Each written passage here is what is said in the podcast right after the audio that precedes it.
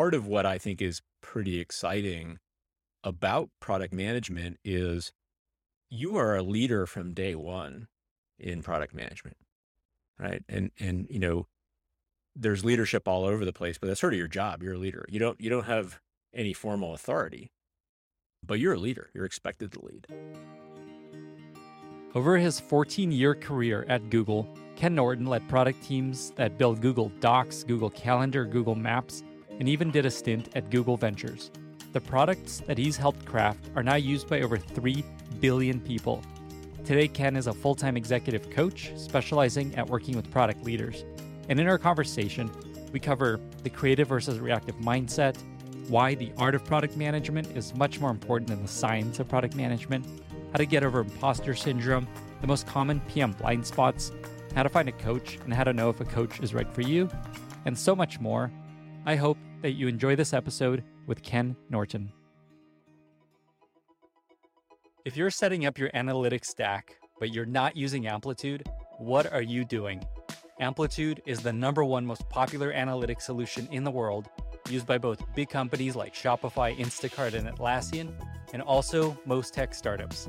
Amplitude has everything you need, including a powerful and fully self service analytics product, an experimentation platform, and even an integrated customer data platform to help you understand your users like never before.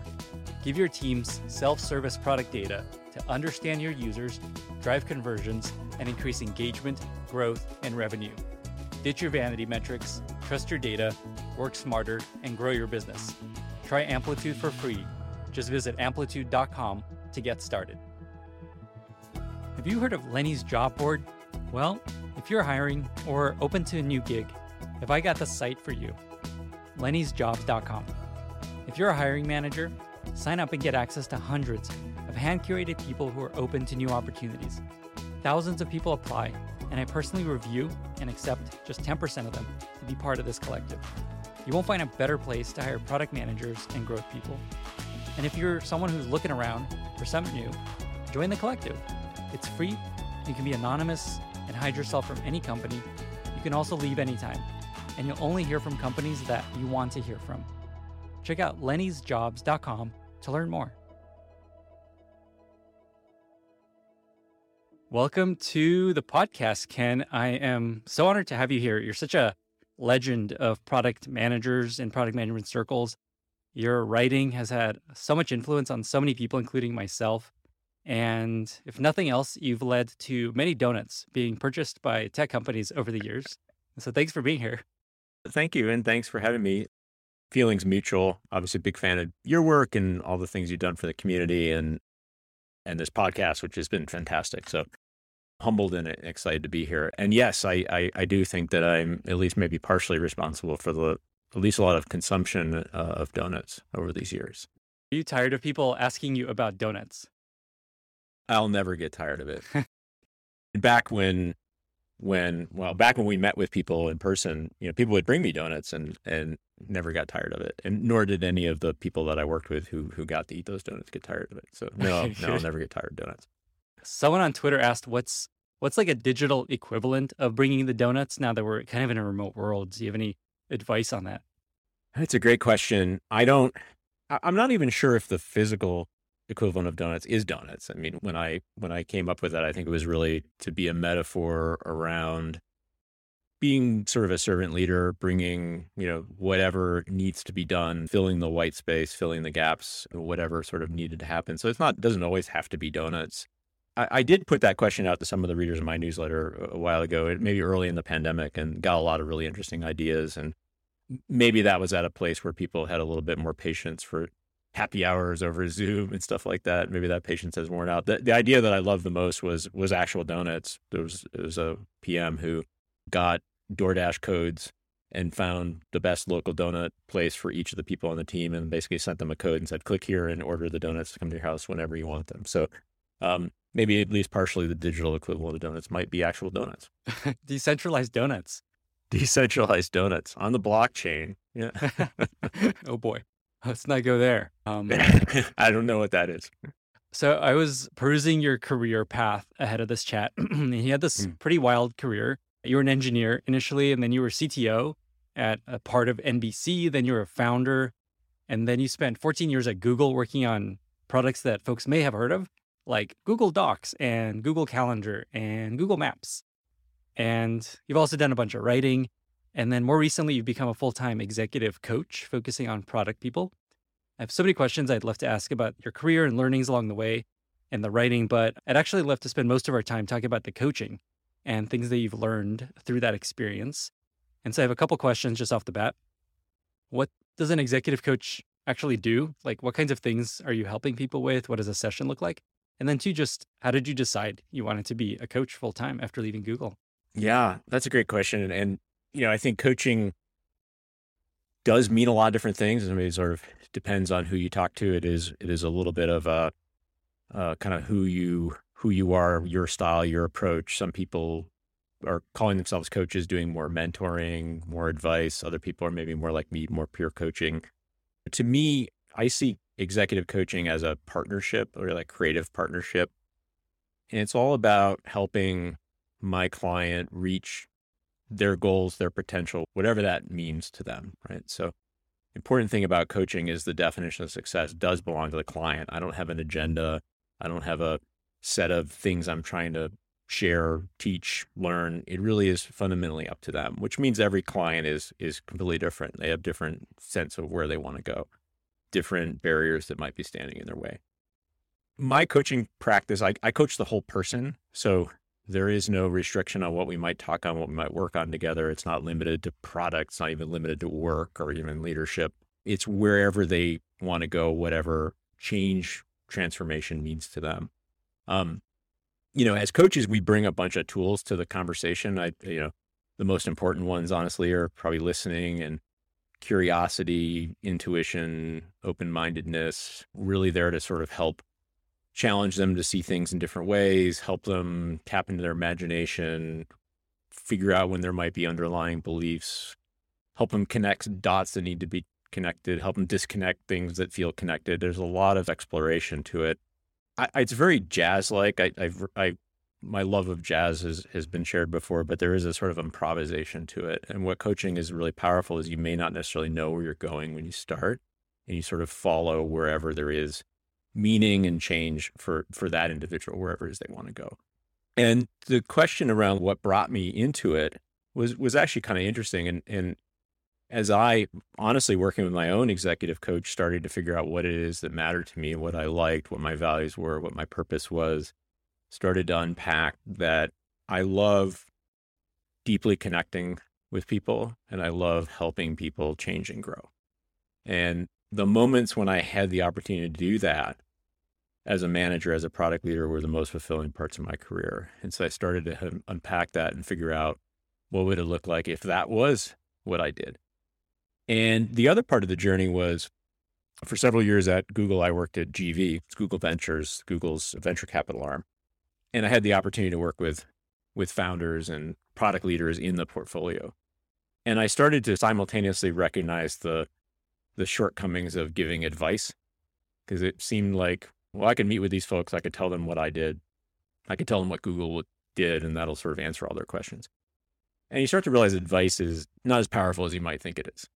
Like it's a, it's a little bit like cotton candy, doesn't have a lot of nutrition. You get a nice sugar high, you feel great, both sides feel happy, but then a couple weeks later, a couple months later, nothing's really changed.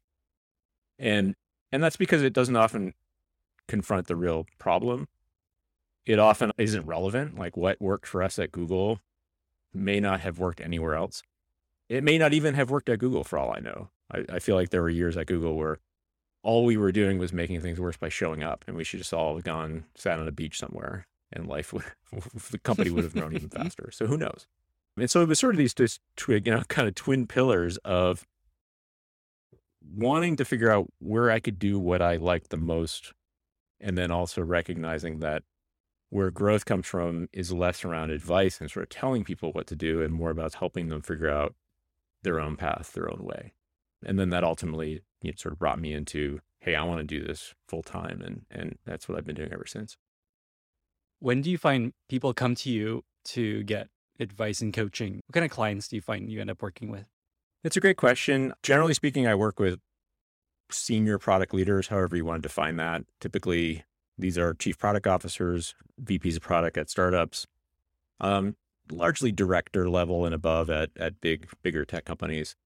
Some CEOs, other C level execs in there. I think really anyone that sort of considers themselves in a product leadership role. Often they come to me because they're at a there's a career milestone or a crossroads. Um, and it could be that they've now find themselves in the position of being a CPO for the first time. Maybe there's a new, in, you know, industry change, or they've gone from a, a big company to a startup, and sort of a, have this sense of, you know, what got me here isn't going to get me there, and that's oftentimes when they reach out for coaching. And I think my clients are also very introspective and and surrounded by great mentors and advisors and have all sorts of people in their life who can help them, but are realizing that a lot of the work is going to be internal work that's going to get them to the next level. And so this sort of transformation is going to be just as much what I need to do as who I am. And that's often when when people come to me. You said that the way you coach is about the whole person. And I'm curious, I don't know if there's an answer to this, but when people come to get help and coaching, how much of their uh, blocks, I guess, are rooted in you know their regular life versus like skills, technical skills, and and more like the PME product leadership side. If that makes sense. Yeah, I think. Well, hmm.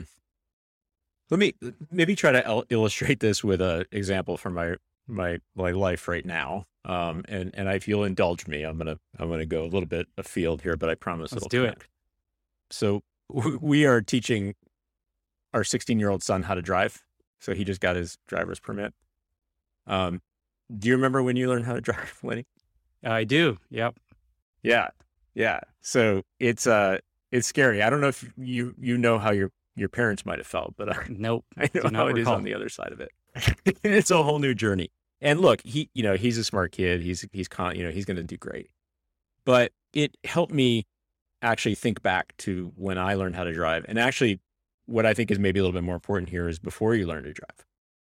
And so if you think about it as a and when you're a kid, you just cars just go places. Like you get strapped in and you you just wait and you you get impatient and then eventually you go somewhere. And you're not even consciously aware of the concept of driving.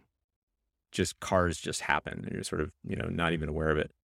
As you get a little bit older, you start to become curious. You start to figure out oh, you know, that wheel has something to do with it. You turn the wheel, maybe you start to understand there's pedals, but it all just seems really simple, right? Just like you get in the car and, and you drive it and you go somewhere. Um, maybe as you get older, you, you, you end up maybe even being a little bit of a smart aleck about how easy it looks. When you start talking to your parents about like, oh, it doesn't look hard. I can do this.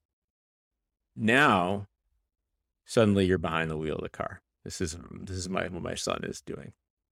And wow, is it different than you thought it was going to be? Right? Is it way more complicated?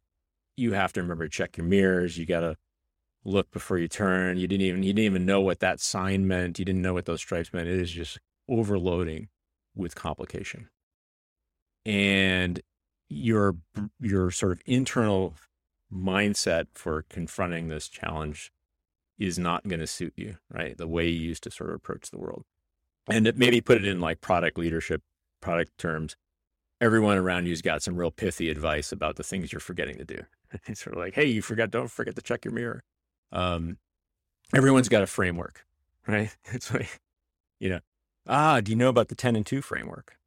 Wait, what's the 10 and 2 framework? Oh, you just put your left hand on the 10, your right hand on the 2 o'clock. That's that's the only thing you're missing. Here's here's a great, you know, medium post about that and then you're like that's not the problem this is this is the problem is i my i have not adapted to the the complexity of the world around me right? And so there is this sense that you know what is interesting about driving is the world hasn't gotten any more complex. Like driving's always been driving but now your place in the world has shifted such that the internal meaning making and self complexity that is required requires a complete reboot of the of the internal operating system in order to allow you to to thrive there and so, you know, when you when you talk about this kind of question of, you know, how much of this is skills, how much of this is tactics, how much of this is learning versus how much is internal growth, the answer is it's both. But the shift that is required is very much around how your inner self can make meaning and respond to the demands of the world around you so that you can succeed and thrive and this sort of this mindset shift that happens you know the skills matter but by this point you're sort of beyond the place where you've learned the skills there's mastering the skills but there is the sense of you know what developmental psychologists call sort of self complexity the ability to sort of respond and adapt to that and so i think uh, we go through a lot of those shifts in our career right the driving example is simple actually probably too simple because the world is actually getting more complex for those of us that work in product. I mean, every day something changes. It forces us to to respond and adapt. So there aren't even rules of the road in product. But I, I think this is sort of what we're talking about, this question of the internal operating system I've developed, my ability to to restructure it such that it, I can succeed given the demands that have been placed upon me. What an uh, amazing analogy. Uh, totally hits home in a good and bad way. This is a it's a really good segue to something I wanted to chat about, something that we we talked about before the recording, which is what you're finding to be one of the bigger unlocks for your clients and it's also a concept that you've been spending a lot of time refining and you're finding is helping people shift and specifically shift their leadership mindset. And so I'd love to just mm-hmm, hear you talk mm-hmm. through your thinking there. Yeah, it, it, it does sort of lead into this. And you know, maybe another analogy that might that might work for your listeners if you think about, you know, product management, your your your career arc, and sort of where you are challenged from a mindset perspective. You know, in some ways, it does feel like the the early part of your career, you're learning to play a video game, right? There's a hopefully there's a tutorial like your first job is you know sort of learning the ropes somebody's teaching you you maybe have managers that are you know giving you simple little missions that you can succeed at and if you fail the consequences aren't bad and you sort of like it does feel like a little bit and i've talked to you know i felt this way but talked to a lot of people early in their career it does feel like you're trying to learn the rules of the game trying to figure out the physics and you want to run up the score and you get better at playing the game you know you fail but you start to develop some confidence that when you fail, you'll learn from it and you'll get better. You get really good at the game, right? You get promoted, you get rewarded, you unlock new levels, teach other people how to play the game. You start to feel really awesome about yourself. Um, but then suddenly you're put in a place where you realize that the rules of the game aren't so black and white. There's a, you know, maybe there's like there's this there's a long delay now between when you get to see what you did and the score of it. Things start to behave in unexpected ways the physics start to get weird. You're on a level where you're floating. I don't know what the right metaphor is here, but you start to recognize that this there's been this huge change. And the most frightening part about it is you look around and everyone is looking at you like you're the designer of the game and you thought you were playing. And that's often what it feels like when you when you move into a leadership role. And you know, to come back to this sort of sense of like what got me here is not going to get me there. And and sometimes you know, I work with a lot of leaders, and sometimes that's come with like a pretty significant cost, right? This this juxtaposition, maybe your happiness, your health, your marriage. There's been this sort of existential crisis of, I don't know if I love this anymore. Maybe it leads to burnout. Maybe it's not even that dire. It's just a sense of like, well, I'm looking around and I need to be something. I need to unlock something else to to continue on this on this path. And there is a sense of sort of stuckness that that comes from that what I've come to realize is this is a the precipice of a I think this pretty fundamental concept in in leadership. And I'm not the you know I, I'm not the originator of this, so this has come up again and again and again. It's not new. It's going to sound familiar. It's not even. It's like the the flood myth from Gilgamesh showing up in you know all this sort of oral histories of the world. Right? It's not new. Conscious leadership group organization that I'm I'm a big fan of. They call it above the line versus below the line. Brene Brown calls it daring versus armored leadership, sage versus warrior. Even in the world of sports, there's like playing to win versus playing not to lose. It's sort of this concept that's come up again and again. And Leadership Circle calls it creative versus reactive, and that's the term I'm going to use. I like that. And here's the the distinction. Very simple. Are you responding to the world from a place of fear, where you see problems and threats. Um, you want to be right. You want to be liked. You're defensive, sort of in, inward approach. Or are you responding to the world from a place of openness, possibility, curiosity, passion, growth, purpose, right? Very simple concept. Pretty much everyone understands what it to me, right? Makes sense. Everyone also then immediately says a couple different things. That sounds amazing. I'd rather I'd rather have that, or here are moments when I felt that. But that's usually followed up by a couple of questions. I don't know if that works. it doesn't sound very effective. Is it possible? You know, is it is it is it possible? And then how do you, you know, how do you do that? And the effective part is is as actually a question we can answer, which is yes, it is it is more effective. Um, uh, Bob Anderson, Bill Adams are two management scientists who've written extensively, done a whole bunch of research, and they have looked at every possible dimension you can imagine of success, both leadership capability. They've looked at, you know, revenue, brand, uh, you know, profitability, everything, and it's shown yes, create this creative form of leadership is in every possible way positively correlated with success, and reactive leadership is is negatively correlated. So yes, it works. Um, yet, according to their research, some 70 75% of leaders are primarily operating reactively. So most leaders are are operating the, from a place of fear, reacting, seeing problems and threats. And that's because that other question of how do you do it is such a hard one to answer.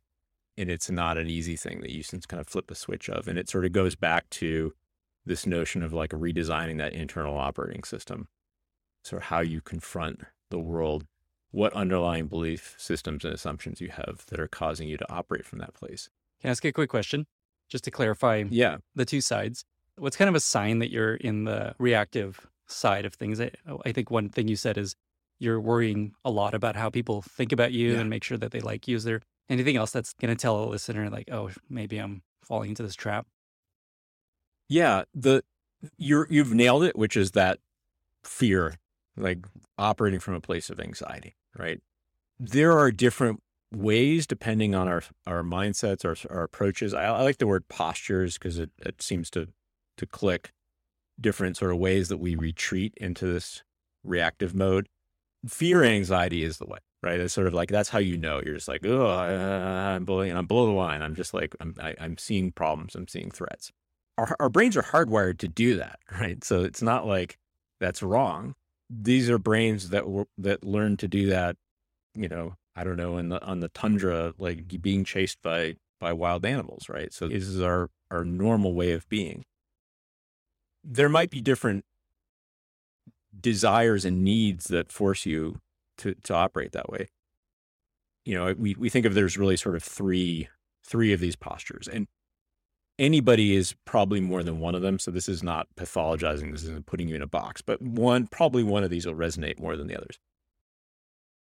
Wanting to, to be approved, wanting to be loved, wanting other people to like you. Right. This was me, or my early part of my career. Same. Um, yeah. So this is, you know, you kind of like heart type, right? It's sort of what's sometimes called move toward other people a lot of that came from my environment, right? I was coming up with product management. No one necessarily knew what the job even was. And I had no authority, and most people could just ignore me if they wanted to. And so I sort of had to meet other people's expectations, please them, want to be accepted by them, seek their approval. And it was, it was sort of this, what we call a complying approach. And here, this is why this is so vexing, is it actually worked really well. right? It was pretty effective. Other people liked working with me. I listened to them and I sort of uh, considered everyone's needs and, er, and, and made sure everyone felt heard. But there came a point where I started, like, I gave away so much power that, you know, it was, it was hurting me when it come, came to purpose and, and, and execution and decisiveness. And so again, these aren't, these aren't bad. There's under, usually underlying tendencies that are very good. It just starts to have a cost as you, as you become more senior. It's like the, the gears start to kind of grind to a halt a little bit. Um, another way is more of a needing to be right sort of head type, protecting one's own ideas, sometimes called a, a move away from type, distance, arrogance, criticism, sort of retreating into your own ideas and head. And then the other is you know, will will not be surprised is the more controlling, you know, my way or the highway, autocratic will move against, wanting to win, wanting to be number one, wanting to excel, sort of wanting dominance, wanting control. This would be another tendency. Often one of those feels natural to you and, and another one feels just so incredibly distasteful that you can't imagine possibly operating that way. And this goes into sort of the underlying beliefs part. You'd asked, you know, you, if you had told me early in my career when you saw me being passive and people pleasing like that, you just you just got to stop caring what other people think, Ken. You got to you got to start being, you know, you got to be more pushy. People did say that to me. That was pretty common, probably in my my performance reviews. Very common, you know, even people worked for me were like, you need to push back. My only archetype for doing that was the autocratic, controlling type. I was like, I don't want to be like that. That guy's a jerk. He's that's a that's a fascist. I don't want to be a fascist. I do care about other people. And so most many of our our examples and archetypes are these sort of equally ineffective reactive ways of being. And so no wonder I didn't want to be like that because that's also not very effective either. Yeah. But there was a sense for me of redefining, you know, this is where coaching is powerful is this what are the underlying assumptions and beliefs that you have that are causing you to fall back on some of these fundamental ways of operating and not let go of them, right? Because the answer for me wasn't stop caring about other people. I wasn't going to do that. That's a value of mine. It's part of who I am. But take the caring about other people, the empathy, the connection, and direct it in a more creative way where you're operating now from a place of purpose and vision and not reacting and protecting and defending and wanting to be, you know, liked. For me, the key to that was letting go of needing to be liked and redefining it as as an admiration that takes place over time. So rather than, I want to leave this room with everyone liking me, I started to realize I want to be the type of leader where a decade later people say, I would work with that guy again in a heartbeat. And that was part of the unlock for me. Again, I care about other people. That's that's a natural sort of gift that underlines it, but it's a redefinition of how that serves me, if that makes sense say someone's in that first bucket and I, I was definitely in that first bucket and i still like want people to like me and i still probably have flaws there but say rpm and you're like oh man that's exactly how i am acting right now it sounds like is the core of it just a mindset shift going from i need people to like me to what you just talked about of okay i'm going to shift to i just want them to respect me over time and and is that kind of the core of it i know it's probably not that easy but how how should someone behave if they're in that bucket right now yeah, it's not. It sounds easy, right? And and this is part of what's hard about this is it always sounds easy when you describe it having gone through the journey, right? It's sort of like you know, talk to somebody on the summit of Mount Everest, and they'll be like, "Yeah, you know, well, I just climbed this mountain. That's how I got here." And you're like, "Okay, wait, that's not that easy." And again, it is very individualized. I think there's an appreciation that you have to understand what is what is holding you back, and this is a lot of the work that I'll do with my clients is what is those sort of underlying expectations? What are these underlying beliefs? Um, I believed that my style was incompatible with being a leader, right? I would have said, I can't be a CEO because, you know, I'm not tough enough, right? I'm not, I'm not strong enough. I'm not commanding enough. I, I can't command a room. And it's like, okay, what, what is the underlying belief I'm making about what leadership is there. Right? There's an archetype that I have in my mind that is incompatible with this this way. And so there's a need to confront that. Okay, what makes you believe the only type of leader is the leader that can that orders people around? Maybe that's all I've ever seen. Maybe I don't believe it's possible to be any other type of leader. Maybe there's an inner critic that is convincing me that that that's not who I am. And so part of it is a sort of redefinition of what does leadership mean for you, for you authentically? What would it be like, in my case, to lead with purpose and be decisive and lead with vision and to have other people felt like they're being brought along and listened to and participated and create safe spaces for other people to like that was the sort of question there. And it took people challenging my point of view, it took working with a coach, asking me questions, forcing me to see places I'd made connections that the connections don't really need to be made. There's a lot of instruments and tools we work with in coaching. There's three 360 degree assessments that are very helpful here that will start to help you understand, hey, here are places where you're operating reactively. Here are places where you're operating really create creatively. Because by the way, most people are, you know, partially somewhere in that journey. It's a developmental process. And to start to be able to get the feedback, the dopamine hit of seeing, when I do it this way, it actually it's more effective and it doesn't cost me as much and I'm happier and I'm enjoying it. I'm seeing that it's working is oftentimes a big part of this because there is this belief that it won't work. Right. The number of times when I'm with a client and coaching and say, well, what if you, what if you did do that? And they go, well, it just won't work. You realize that there is this sort of this, this wiring in there that needs, and this is what I talk about, this sort of operating system. It needs to be rejiggered to start to make sense of what if it did and how might you know? The point you just made about how you can realize that you can be successful in a lot of different ways and you don't have to be this one archetype of a leader really resonates with my experience. I actually had an executive coach for a few months, and that was probably the biggest unlock for me. Um, we did the strengths exercise, which a lot of people do. And the main thing that she helped me see is like, you can do all the things that you want to do through the lens of the strengths that you have and not have to force yourself to be good at these other things because there's many ways to accomplish the same outcomes. It, that's exactly right. And then once you start to understand that, you start to, to develop a better way of finding the right place, the right environment, the right role. You know, when, when we began the conversation, you asked me what brought me into executive coaching. I would feel these these sort of I would I would describe it as flying too close to the sun in my career, right? Where I would have a team, I'd be managing a small team, I would love it, I would enjoy it, and then suddenly my team would grow, I'd become more senior than I felt comfortable being, and then I felt like I wasn't getting to do the quote unquote real work anymore, and then I would be di- just completely disheveled and dissatisfied, and then I'd go try to go find a smaller team or even stop being a manager. And it was a very meandering, reactive path. It was like I was eventually every so often I was catching a wave and I knew what it felt like to be on the wave, but I didn't know what the characteristics of the wave were. And then through coaching, I was like, I love connecting with other people. I like helping people grow. I like helping challenge people. I like I like helping, right? And then and then I was like, what are those parts? What if I unpack those? Oh, that's why I loved managing that team of five because I got to do a lot of it. That's why I hated managing a team of 35 because there's no time for it.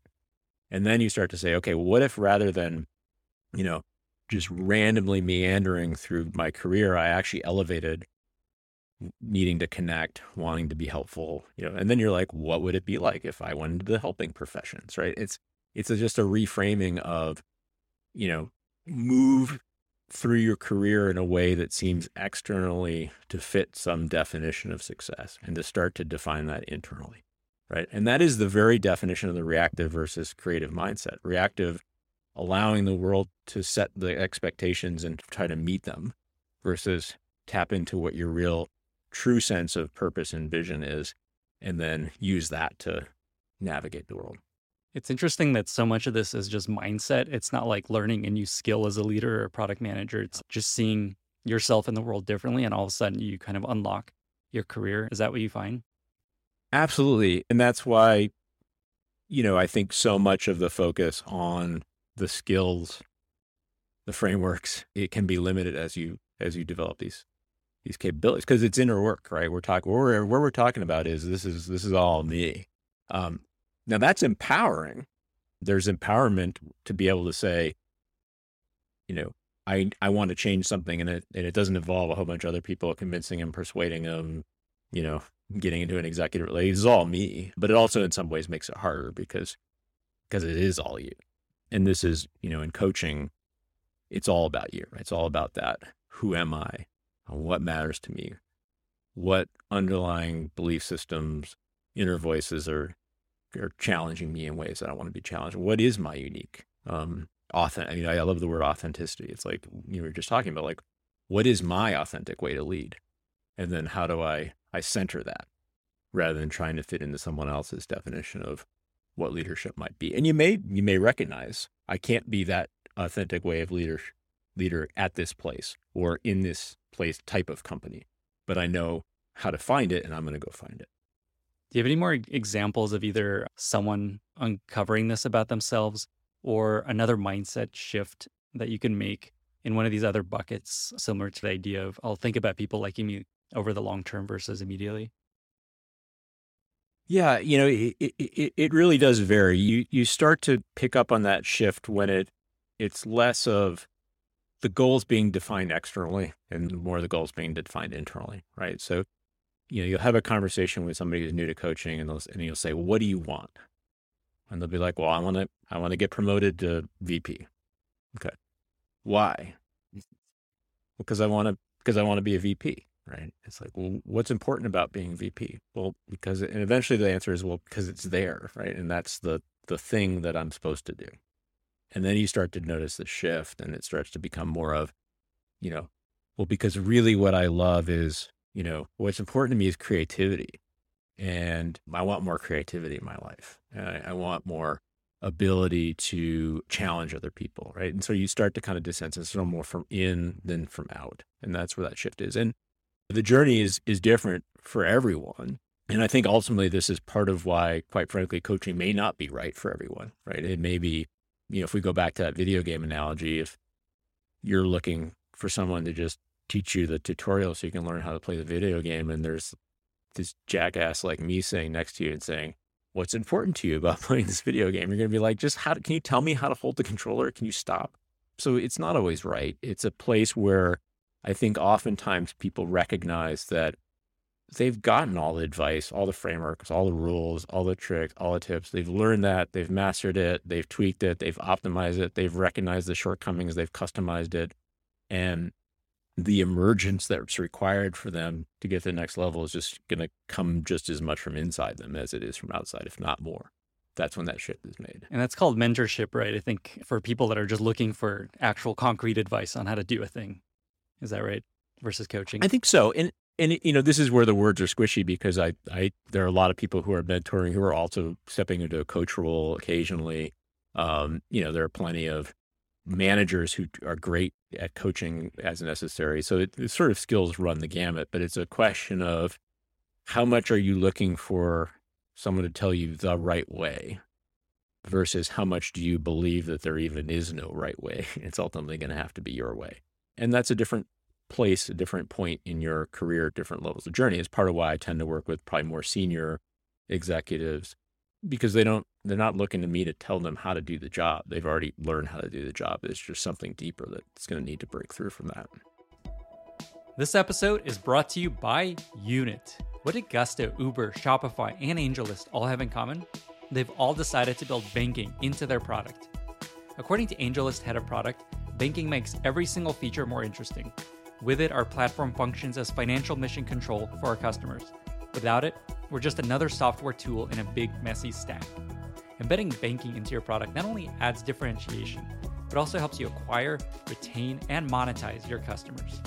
Unit is the market leader in banking as a service, combining multiple bank partners with a developer friendly API to empower companies of all sizes to launch accounts, cards, payments, and lending in just a few weeks. Unit is trusted by leading brands such as AngelList, Highbeam, Invoice2go, and Roofstock. To hear more about how Unit enables companies like yours to build banking, visit unit.co slash Lenny to request a demo or to try their free sandbox. That's unit.co slash Lenny. For someone that wants to do this sort of work but can't find a coach, doesn't can't afford a coach, is there something people can do on their own that you'd recommend to help them kind of shift their mindset and do a lot of these things that you've been describing? Yeah, it's a great question. Here's the secret about the coaching industry anyone can call themselves a coach. It's very democratized. It's great. Like there's no gatekeepers and barriers, and there's no like 500 licenses you have to go through. And there are tons of great coaches who um, are at various different price levels at different levels of accessibility. And so, you know, I would, if you say I can't afford a coach, I might challenge that a little bit and say, you know, have you looked? The other thing is that you don't need a coach who's done the job before. And that's another, I mean, obviously I've done the job before, so I'm sort of undermining part of my own selling point here, but coaches are trained to coach people on any topic. So when I go through coach training, I can, I can coach you on anything. People can coach you on anything. And sometimes even there might be power in having a coach that's never done the product management job because there won't be any sort of cheating of starting to kind of move into a more of advisor role or maybe as the coachee there there may be no well you tell me what should I should do and the person be like I don't know I've never done this job let's go back to what you want. So there there could be some benefit from that and again you don't have to have done that. So I would say coaching is incredibly powerful. I wish I'd had a coach much much earlier in my career. And so you know the answer maybe coaching is more accessible than you thought. Um, if not I think the things that we're talking about here are internal understanding of what matters to you, your sense of purpose, the sort of inner curiosity. And that can be harnessed at any age. So just sort of wondering about yourself at any point in your career, like wondering what's important to you. You know, I love doing values work. Like, what are your values? Like, okay, now what do you really are your values, right? Like, that's something you can do yourself. That's something you can kind of question. You can read about. You can start to understand. Mentors can be great, especially mentors who are less about trying to tell you the right way and get you to follow directly their path, but are more they're sort of applying some curiosity, asking questions, challenging you in certain ways, being a, a way that you can bounce ideas off of. Great managers, I think, especially the best product leaders, understand how to put the coach hat on and when it's appropriate to put the coach hat on and are explicit about that. Are sort of like, okay, let me take off my manager hat now and put the coach hat on. What do you really want to do, Lenny? Like, what's important to you? What, what's your career? And so I think you can get coaching from everywhere. There's a lot of self coaching you can do. There's a lot of this is honestly one of the benefits for me having gone through tons of training and coaching is like starting to coach myself, like being mm-hmm. like feeling an emotion and asking myself coach questions. Really powerful. That's something you can learn, you can do when you've had a coach, you can do it when you don't have a coach, you can explore it. So I think this is really all about really being curious and wanting to understand who you really are at the core and what's important to you and what matters. And that's something that can be done with or without a coach. Are there any resources that you love for either the values work or learning these questions to ask yourself? We can put them in the show notes if nothing comes to mind immediately, but is there something you re- recommend people check out? Yeah, there's some great books. Maybe I'll I'll use this opportunity to, to throw out a couple suggestions. Let's do it. We can, I guess we, we can link them in the show notes. Um, Brene Brown's Dare to Lead. It's a good book. And she actually even has a whole section in there around values, sort of confronting your values. I like her approach. There's some free resources on her website. I love conscious leadership groups work here. The 15 Commitments of Conscious Leadership book is fantastic. And you don't even need to to, to buy the book. There's a ton of stuff on their website. Jim Dethmer, um, Diana Chapman, and Kaley uh, Warner Klemp are the, are the authors of that book. And that's all about a lot of the stuff we've been talking about. And they're the ones that have the sort of above the line versus below the line that fits into the sort of creative versus reactive standpoint. Those are all fantastic.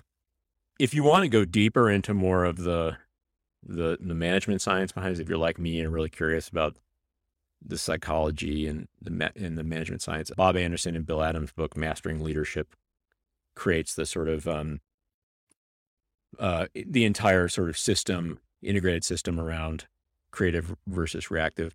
Sort of as a teaser, they they identify five levels of leadership, of which reactive is the second, creative is the third. So beyond that, you get into integral and unitive. So if you're looking to unlock the advanced stages beyond creative, there's a lot of great stuff in there. And that's where all the research comes in as well. From an adult development standpoint, Robert Kegan is sort of the the, the godfather of the adult stage development work and the sort of meaning making that underlines a lot of this. He has a great book called Immunity to Change if you're curious about that. Awesome. We will link to all those in the description of this podcast so folks don't have to Google around. I have a couple more coaching questions before we move on to a few other topics. One is just what are you finding are the most common blind spots for product people in general? Like how are how are people shooting themselves in the foot most?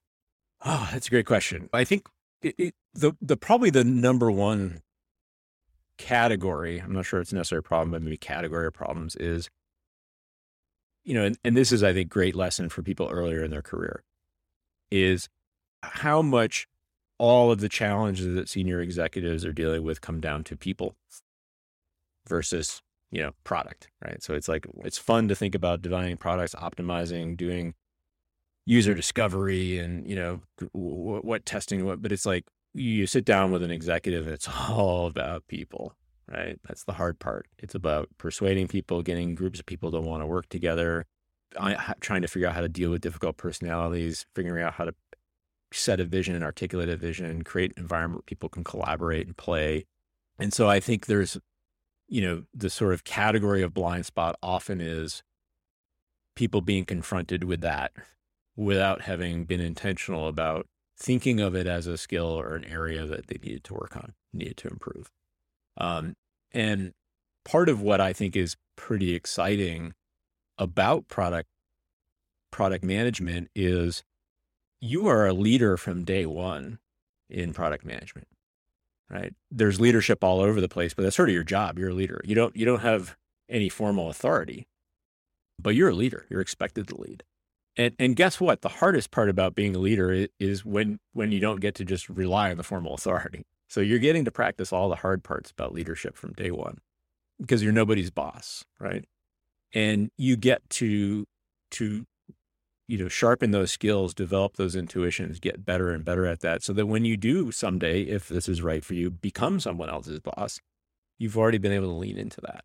And so the people side of this is such an incredible aspect of what product management is and what i find you know and this may be a sort of a category of blind spots is people realizing that when they're put in a position where they're expected to to have impact and and realizing that they haven't developed the skills, they haven't de- developed the capability to to actually be able to to manage and work through all these people issues. How do you actually get better at that or develop those skills? Yeah, I just think of recognizing it's part of the job, it's important. And and you know, this is maybe I came up at a certain time where it was often just dismissed as soft skills, right? It's just like, you know, eh, soft skills are helpful, but like they're not actually something you want to work on. They're not something you train, not something you, and, um, you know, there, this is just as important, right? This is the equal, you know, I, I wrote a piece recently about the art versus the science. The art is communication, collaboration, the more sort of fuzzy, softer skills, people stuff. And it's an elevation of that being just as important, if not more important over time, as all the sort of skills, techniques, tactics, you know, managing a backlog, all that kind of stuff, right? That you have to do. And you should invest in that the same way you invest in those other skills. So if you you go off to a training to learn a technique for doing, you know, I don't know, some sort of technical, you know, dashboard analysis, why don't you go to training to learn how to have difficult conversations? because there's some great training about there about having difficult conversations or do some training about storytelling right these are all really really important factors that start to come into play and what i what i would recommend is just appreciating that these are going to really really matter and practicing them and valuing them and not thinking of them as something that either will matter later or a distraction or not really part of the job i think the reason people don't do that work is because it's so hard it's difficult conversations are difficult. And yeah. we talked about this with Shreyas, but uh, just like it's a rule of thumb, the thing that is hard is probably the thing you should be doing. It's like a compass pointing you to the thing you should do. Absolutely. And and that is, you know, we are all about doing hard stuff. Product managers. That's what we're all about, right? And so, you know, when something seems hard and it seems squishy and it seems like it's difficult to put a three-step rule around or you know, chances are it's really going to matter. And it, and it kind of goes back to this, this mindset shift, right? That means that it's an opportunity for you, you know, to readjust your inner complexity management system to adapt to that area of complexity that you're now seeing. Because this stuff really feels squishy, right? And so that's even more of a reason why you want to get your hands around it and grab onto it and value it and learn and grow from it. Speaking of difficult and squishy, I'm guessing that one of the biggest challenges that people you work with face, and one of the most recurring themes is imposter syndrome, people having imposter syndrome. Mm. Something definitely I went through, and it comes up a lot on this podcast. What do you what do you usually advise your clients to to do when they're feeling imposter syndrome? Yeah, it's a great question. I, I always get corrected to say imposter phenomenon by people in the psychology community because I guess it's not a dysfunction. I don't. It's so I've I've I've learned to to, to use their terms, but um, yeah, everyone. I think ev- just about everyone experiences at some point. The research shows that that that definitely is borne out. It's really a, a, moments when you're doubting your abilities or you feel like a fraud, or you feel like you don't belong. Um, it's funny as I'm as I'm interrogating my my own inner emotional state right now. I'm feeling a little bit because you're asking. I'm like, there's a part of me right now. It's just like you're not a trained psychologist. What are you? You know, when I said that whole thing, well, it's technically a phenomenon. It's like there was a voice that was like, "What are you talking about? You don't know what you're talking we'll put, about." We'll put a disclaimer on this on the episode. Yeah, I'm not a psychologist. So, so look, we all feel it, and and you know, there's a part of me right now is like, I'm going to say the wrong thing and embarrass myself. Product managers, product leaders, maybe more so because the role is so cross functional and ill defined, and there's always going to be an edge of the job that you you aren't as qualified as whoever you're interacting with. It's sort of the nature of it. Look, we're never going to be as good an engineer, as good a designer, as good, a, you know. So there's all these sort of opportunities for that.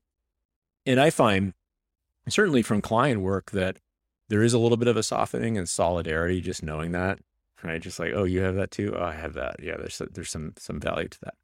I think it's important to pause here and say that there is the risk of dismissing or you know even maybe weaponizing imposter phenomenon against particular populations particularly women people of color of all genders w- women of color especially right who are facing real external feedback and doubt about their abilities, right? The the environment is reinforcing and sort of the source of a lot of this stuff, microaggressions, bias, real aggressions. And so I think we we always have to be careful in the helping professions to not dismiss it as, you know, a problem that just shifts the obligation to the to the person, right? So it's like, oh, that's just your imposter syndrome, deal with it. Well, it's really easy to overlook all these sort of systemic issues that are leading to that imposter syndrome. So the leaders I work with, I think we have a special obligation both to sort of confront our own inner inner dynamic, but also to recognize what our role is in the environment, the broader environment that might be contributing to some of this stuff. And if you're a leader, you know, you have a special obligation to dismantle those, not when you're meeting with your people, be like, ah, it's just your imposter syndrome. You can work through it, hire a coach, but to recognize, okay, wait, what signals are you getting? What what issues are contributing to this? What's our role in needing to change that. So that's I think that's worth worth pointing out. And by the way, there's a great article in Harvard Business Review from a couple years ago. I think its title was literally "Stop Telling Women They Have Imposter Syndrome," and the two authors of that were Ruchika Tulshyan and Jodi-Ann Burey. If you're curious, you want to go into more depth on that. You know, as coaches, there, there's all sorts of ways we're trained to work with this. Oftentimes, as an inner critic and inner voice, we all have voices, saboteurs, they're often trying to help us. They have good intentions, but they're they're sort of developed to try to protect us in certain ways. So become gaining awareness of those, right? Just sort of like, oh, that is an inner critic. That's what it's trying to do. There's a self distancing that's valuable to that. Sort of really kind of, I like to think of it a little bit as you got a border, you got an inner border directors, and there's some you know noisy, chatty voices that every so often sort of sit in the chairman's chairperson's seat and start taking over. And if you start to recognize, wait, no, I'm the chairperson. I don't want to hear from you right now. We'll hear from you later. It starts to create some power and you start to notice when it's happening. You know, we will will bypass inner critic sometimes is, is a classic coaching technique. It's like, okay, I'm sounding like that's your inner critic is saying that. What if we just ask it to maybe step aside? Let's keep talking here. You can befriend it. There's a lot of practices and works that's actually trying to understand what its motivations are. If you think of it as a board, you know, give this board member a new job, put it on a new committee, reassign it. There's oftentimes underlying belief systems. You know, we talked before about my impression of what a real leader was and sort of who they had to be. And so, hey, when all those second guessing of me not being a real leader, me not being qualified came from some of those underlying assumptions that that was the only type of leader that was effective was somebody that was like slamming their fist down on the table. Okay, so what what what if we redefine that, right? I'm too kind to be a leader. I'm not dominating and commanding enough. You know, when you hear a client say that as a coach, you you recognize okay, there's a connection being made here between what effective leadership is and isn't. Let's let's interrogate that connection. Is that connection actually true? Again, sort of get back to this question of you're often responding to other styles, approaches you've seen. You're comparing yourself to others, right? So this is the the reactive mindset of I'm always comparing myself to that person, to that way, that being, and seeing myself as lesser than. And so the inner work of sort of starting to see who I really am truly inside and less comparing myself to others. But yeah, imposter phenomenon, syndrome, whatever you want to call it, very, very, very common and very, very popular, I suppose. Although not necessarily popular. It's like popular like a plague. Right. Another inner critic tactic I've heard that I kind of used for a bit that was helpful is to give your inner critic a name, like Jim, and you be like, Jim, not right now. I don't need you right now. Yeah. That kind of helps. Yeah, there is a whole school of coaching that that I've worked with that it's called parts work or internal family systems. It comes from a psychologist named Richard Schwartz who determined this, and and it can be really really powerful. Like I'll work with my clients, we will we will give them names, we will imagine what they look like, they will interview these parts. Have you seen the Pixar movie Inside Out? Mm-hmm. Right, this notion that like, hey, all these different parts show up in different ways, and I'm going to put myself, you know, the real me, the real self, into the the chairperson seat. And when I hear these voices, I'm going to appreciate them for what they are and who they are. They're not me, they're parts of me. And and there's something really powerful in that right? There's a sense of like you know because otherwise they're all me right? So i don't i just hear this voice telling me i'm an idiot and i'm a clown and i'm not qualified to be in this room. And then when you can start to go oh yeah there there it is. That's you know that's that's larry the loser my my big you know angry irritating judge who's of course well yeah you know larry always shows up every time i do something new because Larry doesn't want me to challenge myself. So of course Larry's going to pipe in. I've heard from Larry. I'm going to ask Larry to step aside. Let's go. Yeah, it can be very powerful. I love that. One last question about coaching for folks that want to find a coach. Do you have any advice of just like how to find a coach? And then what questions can you, what are like a couple questions you can ask to evaluate if they're a good fit for you? Yeah, great question. So I think like any helping profession, you know, like finding a therapist or really anyone who you're going to have a a deep and sort of lasting relationship with, uh, the sort of trust and authenticity is really important. And, and and I think we all all us coaches recognize, and we feel this as well with clients, is it, it either has to be a fit or or or not. And sometimes it's hard to put your finger on it. Sometimes you just you meet with someone and you're like, yeah, it clicks, it feels right. Sometimes you're like, eh, it doesn't, and and that's okay. And so all coaches worth their salt will offer a free session to, to, to try to understand that, engage that. And, and I always tell everyone in that session, you know, if, if you don't decide to work with me or I decide, we, we don't need a reason, right? It's fine. If it's just not a fit and that's okay. You don't need to come up with a, you know, bullet point reasons to let me down. Just, it's part of how it goes. You might prefer certain people, certain genders, certain backgrounds you may feel more comfortable with, less com- comfortable with. Maybe you want an old guy like me. Maybe you, you don't want an old guy like me. And that's fine. It sort of has to feel right. I would ask them to talk to you about what coaching is to them. Because again, it, it might combine some of these more mentory things. It might be more tactical. Some coaches are more sort of structured and we're going to, week one, we're going to do this. Week two, we're going to do this. Week others are more of pure coaches like me where, you know, look, you know, within the first five minutes, I'm going to ask you what we want to talk about today because you're bringing the agenda. So figure that out, figure out what works for you. And then I think there's a lot of great places to go, actually, specifically like where to go. The International Coaching Federation is our governing body. So those of us that are credentialed coaches, you'll find there. Again, you don't have to be a credential, but that'll be a great place to, to find people who are. There are some matchmaking services, BetterUp, Torch, or some of the more accessible ones. There's one called Prismatico, it's a little bit more higher end for, for more senior execs. Scale just put out a list of, of top coaches who work with product managers and product leaders, all sorts of great coaches. And we include that link. Lenny, I think you're in, you're involved. Yeah, congrats on winning one of their categories for best coach of which category was that? Uh, product yeah, product leaders. So, so yeah, this is just a setup for you to say that. Thank you. But there's there's tons of great coaches and different styles, different stages of careers, and I think all those folks have have work work with or have worked with product product folks. And so, you know, again, just talk to a few, right? Reach out to a few, ask them. If you're looking for more names, ask people who you admire, whose leadership styles you like and want to emulate, who they recommend because oftentimes there's certain mm-hmm. you know they have a better understanding of hey this is a type of coach that may want to work with more of the emotional work or this is a type of coach who actually maybe has a more compatible vision of what you're looking for. Because look there's i'm a all coaches are different like i'm a you can tell i'm a touchy feely like heart kind of coach. There are coaches who are sometimes people want to coach you're just like you know, you grab that brass ring, we're going to pound the table. I'm going to chow to push you. I'm going to challenge you. I'm going to beat you up. I'm going to be more like a drill sergeant. That's a different style of coach that works with other people that may be more what you're looking for. So I would just talk to a bunch, do some free sessions, get an opportunity to explore it.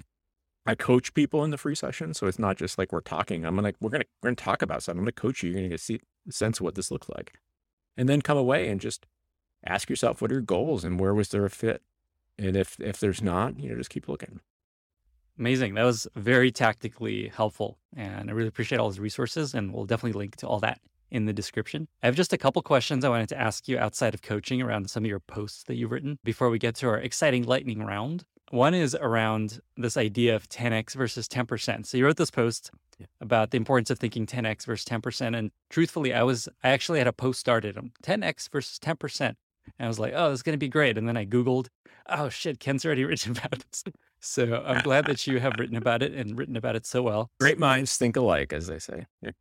now I don't have to write it.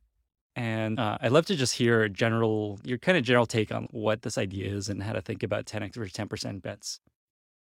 Yeah, and again, this is I'm a great synthesizer of ideas. This isn't my idea. This is a lot of um, you know came from from some thinking at Google and some push, and and I think it's really this sense that we think too small sometimes, and you'll see that as a theme for some of the other things I've written too. And and there there needs to be a push, right? If you really want to have huge breakthrough innovation, like you need to be able to try, you need to be able to fail, you need to be able to shoot for the moon, right? Is where this 10x comes from, and a lot of it is mindset, but a lot of it is also cultural, right? Sort of creating environments where, and I had the great privilege of working at Google for 14 years, and I felt like this was it was definitely an environment that I got to play in of being willing to take big swings that might fail. This doesn't mean that the company we could all be out of business tomorrow, but it's it's like if you have a choice between trying something that could have a massive breakthrough, a massive change, and and playing small ball where you're going to get a bunch of 10% improvements. You are over time, if you're willing to try, if you're willing to fail, if you're willing to push yourself, if you're willing to think bigger, if you're willing to create environments where great ideas come from th- come from places that are unexpected, you'll achieve massive, massive breakthrough. And you can find the piece on my website because I use examples from from history, but it is a little bit of being brave and trying big things. If you look at all the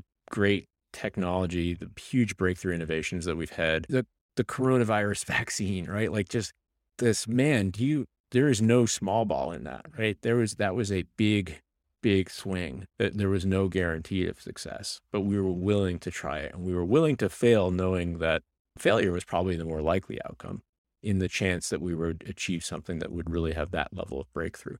And so I think it is what I always sort of challenge leaders to do is create the environment where people can step in and and and bring those types of ideas and not play it safe or not be like, ah, boy, that seems like a big one. If we bring that to the CEO, there's no way they'll take a chance. So let's let's ramp down our expectations. Let's bring this little idea in that is a little bit more guaranteed to work.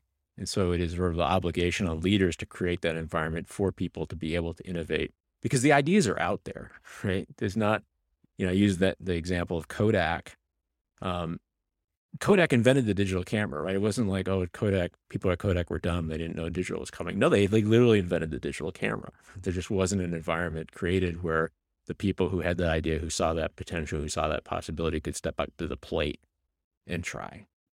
Do you have any rules of thumb of like how many of your ideas slash resources should go into these big ideas versus incremental 10% bets? Or is the general advice just like people aren't thinking big enough often enough. So you should always think a little bit bigger than you naturally will. I think it depends. I mean, it depends on the company. Like if you're if you work in R and D, you know, in labs, it maybe all, maybe everything is is in that category, and you you build a pro, you know, portfolio. Right? I mean, this is, you know, if you're a venture capital seed investor, or if you're working at um, a research lab. It's like you're building a huge portfolio of these bets, and you're just assuming that you know maybe all 99 of them will fail, but one will one will succeed, and it'll make it all worthwhile. You know, most of us aren't in those environments. We're in places where we're we have real customers buying our products, wanting our products, using our products, and we're like, let's bet the entire company on 50 things that may not work out, it may not be right for you. So I think it is a little bit of a of approach. At the, I think it needs to be thought of in a sort of a, a fractal way, though, right? Because maybe at the company level, they're sort of thinking, you know, Google once upon a time had a 70, 20, 10 thing where it's like 70% is our core business. The time with search and ads, 20% as sort of adjacent business, and then 10% on crazy bets that may not be anything. But I think that's at the company level, at the individual level, at your team level, you might you might have your own way of thinking, right? You're just like, okay, we've got, I've got 12 engineers on the team. You know, we're working on at any time a bunch of stuff that we know we have to do. This is a bunch of stuff that we hope is like 10%. And then we're going to create some space for, for some innovation, right? Maybe it's just like one engineer every sprint, or it's like, you know, a couple times a year, we, you know, you create that type of space in your own little air bubble that isn't necessarily at the sort of portfolio level to try things that may that may not work but if they do the payoff will be so substantial that it'll make the whole thing worthwhile awesome very helpful next question is around i think your most popular post that you've ever written and maybe the thing that kind of put you on the radar of writing is around how to hire a product manager and maybe this is where you mentioned donuts the first time is that right or or no i don't you know it's funny i think that was later okay because I yeah I, I think that was a, a talk that came after. Okay, that. cool. But yeah, that was definitely the big one for me. So here's the question, just to keep it simple: What's one piece of advice that you would give people trying to hire a product manager? What's like the thing that hmm. you think is most maybe missed or useful? Yeah, I think the intangibles, right? There's this is when I wrote that so basically I wrote that as originally as an email that it was like a copy pasta kind of thing for me where people kept coming to me and being like, Hey, I think we're going to try to hire a product manager at our company. Can you send over a sample job description? And I'd be like, yeah, you know, before we write the job description, let's talk about what the job is. Because I'm not sure we all mean the same thing. And so then I wrote that. It was in 2005. So this goes back to try to define like what the role actually is. And, and I actually feel like maybe the pendulum swifted way too far now where it's like the interview process is so structured. You know, everyone's doing all these mock, they know exactly what questions they're going to get. And it's SAT prep, right? Everyone's like ready, but we've missed out with can they do the job? Because it's like they can pass the interview, but can they do the job? And so I think you have to be careful. This is particularly the case if you are a smaller company, right? You don't have a huge apparatus of like Google and Meta where you've got sort of interviewing, you know, monolith of of getting sort of persuaded into, you know, maybe this goes back a little bit to the science and the art. Like, you know, they passed all the sort of technical questions. They do all this, they do all that, they do all that. But then you neglect to find out can this person show up and work with these engineers, these designers? Can they inspire them? Is somebody that they want to follow? Or do they have the right mindset for what this job entails? Do we even have agreement on what their job is going to be, right? The number of people you see, you know, earlier in their career be like, well, I thought I was hiring for this, but turns out it's not even product management. Or it's like, I thought I was going to do this, but all they want me to do is build fee. It's like, how, how'd that not come out in the interview process? It's like, well, I know how it didn't come out because they answered a whole bunch of structured questions around, you know, they did a programming exercise and they did a presentation and nobody stopped to ask. And so I think that's really the big thing from a, from an interviewer perspective. And I think same thing goes for the candidate's perspective, right? you are interviewing a potential employer. You're interviewing a boss. You're interviewing coworkers. What do you want? What do you care about? What is the type of place you want you want to be in? What do you not want to be in? How are you evaluating that? How are you asking those questions? Yeah, you know, salary matters, title, all that kind of stuff matters, but like, you know, you're interviewing a place to plop yourself into. How, how are you approaching that to make sure you're making the right decision? Well, with that, we've reached our very exciting lightning round where I'm going to ask you a few questions and whatever comes to mind, just give me an answer. And that's it. Very simple. Does that sound good? Yeah, inner critic is raging right now. oh no. Real time imposter syndrome. Here we go. Yep. okay. So question one. What are what are two or three books that you recommend most to other people? Well, 15 Commitments of Conscious Leadership. Definitely on that book. Um, and it's just sort of ad books I've never recommended before. Probably Innovator's Dilemma. It's probably my number one favorite book for for product managers and product leaders. Amazing. What's a, a recent movie or TV show that you've liked? I love Ms. Marvel. My whole family were really enjoying it. I love all the MCU stuff. We just eat it up. But Ms. Marvel has been amazing. And then we're also watching Barry, which is crazy. Sort of like nothing else I think ever on TV. And then of the last year, probably Severance. It's my favorite favorite program of the last, I'd say, last year. Wow, so. yeah, that is a trippy show. I've watched it all. Uh, we might be severed people. We don't even know. you won't even know. Okay, what is a favorite interview question that you like to ask folks when you interview them? Well, actually, let me flip it because I just talked about interviewing as the as the interview. Maybe I'll ask a favorite question for people who are being interviewed to ask the employer. Is that fair, or is that like turn the tables too much? I love it. Yes. I think a great question. Actually, maybe I have a couple. I think one question that I love is how does the company define a product team? Because it answers so much, right? It says so much about culture, collaboration, decision making, the role of product management. It's sort of like if there's one question and you could figure out what is this culture like, it would be asking that. I think another great question for candidates is to ask them to pick an example of something they've shipped recently and just talk about how it came to be, right? How did a bill become a law? Was it, you know, somebody in sales yelled and, you know, it got added to the backlog and we, it was just the next thing? Is it, you know, a group of people together understanding customer user needs through discovery and sort of ideating and trying some things and testing it. You know, it says a lot about what it what it would be like to work there, particularly when it comes to empowerment and product culture. Um, so those are probably two two good questions. Those are really good questions. I'm going to steal them.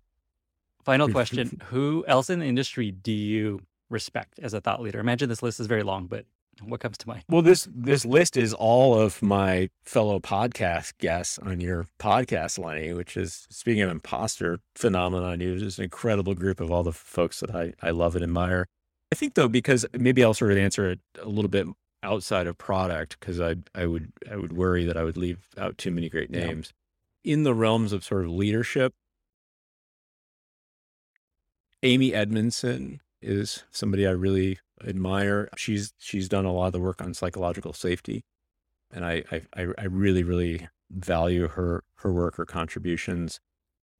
There's a there's a guy named Tom Geraghty who has a newsletter about psychological safety. I think he's collaborated with Amy before, and it's one of the best, one of the best, not the best newsletter I received, Lenny. Maybe the second best about psychological safety for those of us that are wanting to create environments where people can really thrive and do their best. You know, I in in the coaching profession, I mean, it's sort of the the coaching profession emerges from the humanist uh, psychology traditions or the client first work of you know Carl Rogers, Ab- Abraham Maslow are are sort of intellectual heroes of mine, and so um, you know they're both dead. I don't know if we're supposed to talk about living people here, but, but definitely as I think about in in my profession, yeah, yeah they de- they really set the stage and and sort of created the environment that coaching could could even exist. So I will, I will include them. Amazing. Ken, this was such a special episode, unlike any other podcast that I've had so far. I can't wait for people to listen to it. Before I let you go, where can folks find you online if they want to reach out, learn more? And then how can listeners be helpful to you? Yeah, bringthedonuts.com is my home on the World Wide Web. All my writing is there. You can get in contact with me there. I have a newsletter that I am sort of semi occasionally send out, but you can find all the, the stuff that I've ever written and get in contact with me there. And the how to help be helpful question is a really, really easy one to answer, but that brings me a lot of joy, which is just keep being awesome product folks.